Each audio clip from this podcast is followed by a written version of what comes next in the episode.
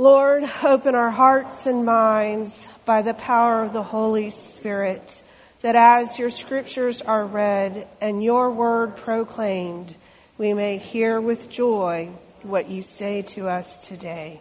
Our first reading comes to us from the book of Genesis, from the 12th chapter, verses 1 through 4. God told Abram, Leave your country, your family, and your father's home for a land that I will show you. I'll make you a great nation and bless you. I'll make you famous. You'll be a blessing. I'll bless those who bless you, those who curse you, I'll curse. All the families of the earth will be blessed through you. So Abram left just as God said. Our second scripture reading comes to us from the Gospel according to John from the third chapter, one that contains a verse that is familiar to so many of us. But I will begin with verse 1, chapter 3.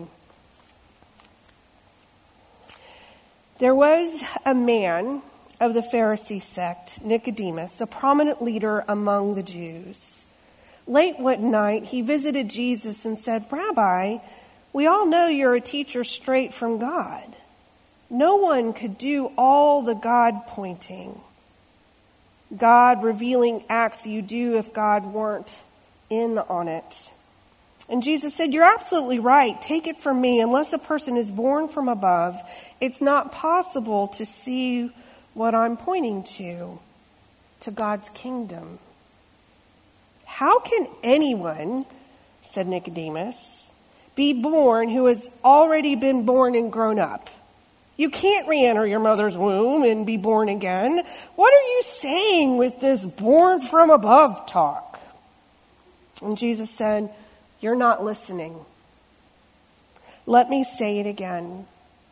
Unless a person submits to this original creation, the wind hover, hovering over the water creation, the invisible moving the visible, a baptism into a not life, it's not possible to enter God's kingdom.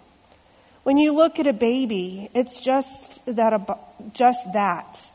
A body you can look at and touch, but the person who takes shape within is formed by something you cannot see and touch the Spirit and becomes a living Spirit.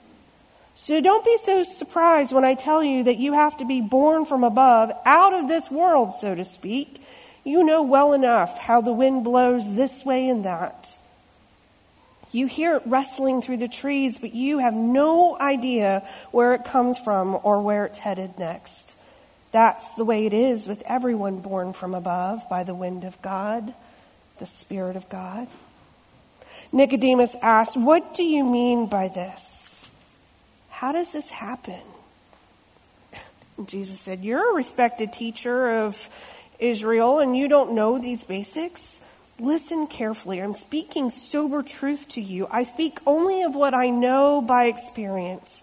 I give witness only to what I have seen with my own eyes. There is nothing secondhand here no heresy, yet instead of facing the evidence and accepting it, you procrastinate with questions. If I tell you things that are plain as the hand before your face and you don't believe me, what use is there in telling you of things you can't see? The things of God. No one has ever gone up into the presence of God except the one who came down from that presence, the Son of Man. In the same way that Moses lifted the serpent in the desert so people could have something to see and then believe, it is necessary for the Son of Man to be lifted up.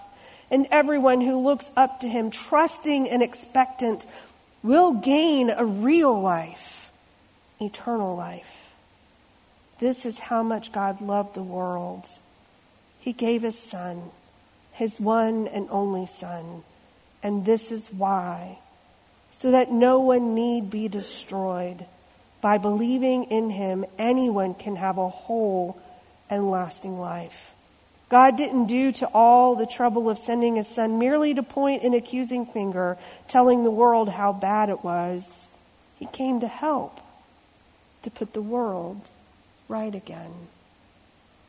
Anyone who trusts in him is acquitted. Anyone who refuses to trust him has long since been under the death sentence without knowing it. And why? Because of that person's failure to believe in the one of a kind Son of God when introduced to him. This is the word of God for us, the people of God. Thanks be to God for it. Pray with me. Gracious and holy God, in the hearing of Scripture this morning, we call upon the Holy Spirit to open our hearts and minds to hear what you would have us hear this day. As we journey in this season of Lent, you call us into a season of reflection, of remembrance, of preparation. And so may the words of my mouth and the collective meditations of our hearts be pleasing to you, O Lord, our rock and our Redeemer. Amen. I have a question. How many of you have received a call, a word, an assignment to basically pick up, drop everything, and go somewhere you've never been before? You have? Yeah? How so? Yeah. Okay, you weren't expecting that, were you? All right, so Elise had a roommate whose car broke down and had to go pick them up unexpectedly, not knowing where she was or what she needed, and, and went, right? She got that call. But how many of you have left everything familiar to you to go to a new place? Many of you have. Yeah. We leave, you know, we get accustomed to being in a particular space, a particular area, and and and we get comfortable. We get rooted in, right? And and then to all of a sudden say, I'm going to just pick everything up and go somewhere else, and I don't know how I feel about that. How many of you grew up in military families? Mm-hmm. Yeah. So here's a here's a fun fact about your pastor. Um, I suffered from the every two years I need to break out the boxes and pack them up because it was time to move. That was what a life of living in active duty military life could look like because you would go on to the next duty station, right? So you would just pack it up, you would go to the next place.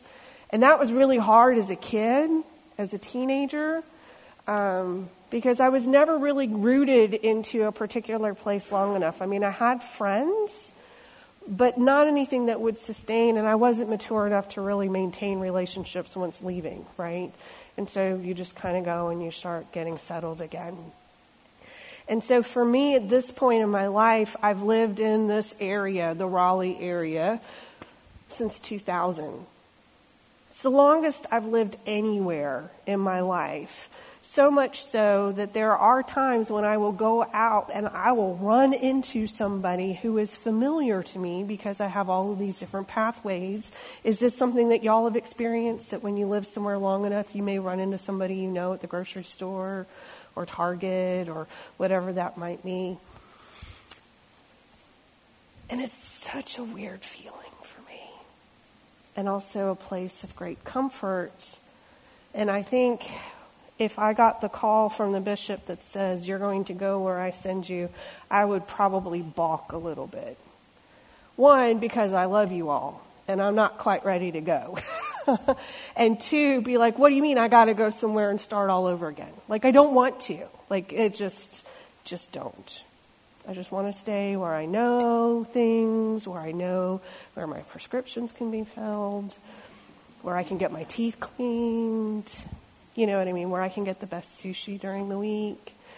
Um, and yet we are pressed into this season of wilderness that basically we hear from the story, if you were here last week or listened to scripture last week, that Jesus came out of the water from his baptism, and the Holy Spirit came upon him, and we heard the voice of God that says, This is my Son, my beloved, in whom I'm well pleased.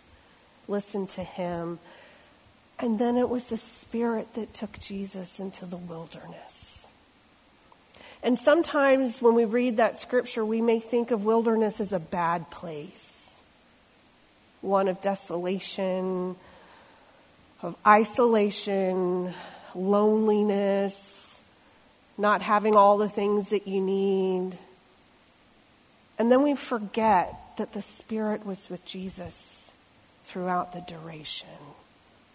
That Jesus was not alone in the wilderness. That Jesus had the presence of the Holy Spirit with him throughout that time leading up to the testing with Satan.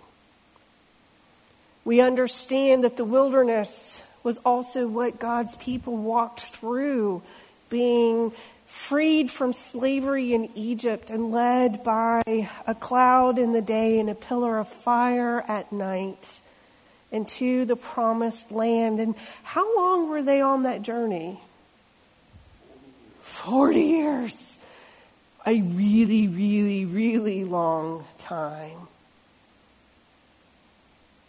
But were they alone? No. They had God's presence in their midst. They had one another a community. They then had the sustenance that they needed. Water came out of rocks, manna fell from heaven, and there were so many quail, their needs for meat was easily taken care of by God. And it was a season of transformation for them that they had to forget the patterns of old. They had to f- give up the seeming comfort and normalcy of slavery of you're going to get up and make x amount of bricks this morning and then you're going to go home and you're going to do it all over again.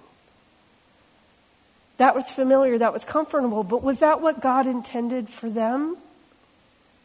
I would say no I would say absolutely not.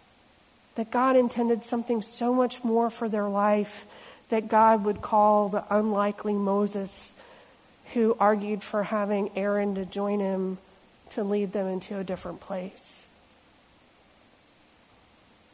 Same for us. Then in the season of Lent, we are called to go to a place that may not be familiar to us that may not be comfortable, that may not look the way we expect it to look. And yet we make that journey together. We make that journey because we have the power of the Holy Spirit with us, guiding and leading and sustaining us. Because we know ultimately where this journey through the wilderness is going to lead us. It's going to lead us to the cross the resurrection of a risen Savior, of a revelation of who God is and who we are in relationship to God because of who Jesus was. And we could stand on all of the religious teachings like Nicodemus did, or we can lean into the Holy Spirit to teach us more, to teach us different to lead us to a new life. But is it easy work? Oh, good grief, no. I would say absolutely not. But is it one that we are to shy away from? I would say probably not. You're all sitting here today. You are all led here by the Spirit to hear a word from God to gather together this morning, to come to the table to receive God's grace, a gift that you cannot earn, but which is freely given to you because you trust that God can provide to you all of the things that you need, even when you don't know what they are. But it may call us to leave a place of comfort and familiarity into a journey that God has already laid before us. And together with the Spirit, we'll figure that out and we'll take those necessary steps.